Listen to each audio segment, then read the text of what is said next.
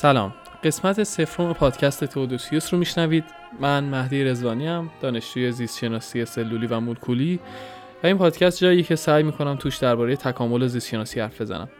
محتوای این پادکست از پادکست های علمی معتبر به زبان انگلیسی برداشته میشه و سعی می‌کنم با حفظ امانت ولی با زبون ساده تر اونا رو اینجا تعریف کنم. اسم این پادکست یعنی تئودوسیوس رو به یاد ژنتیکدان بزرگ تئودوسیوس دوبژانسکی انتخاب کردم و امیدوارم که از این مجموعه لذت ببرید.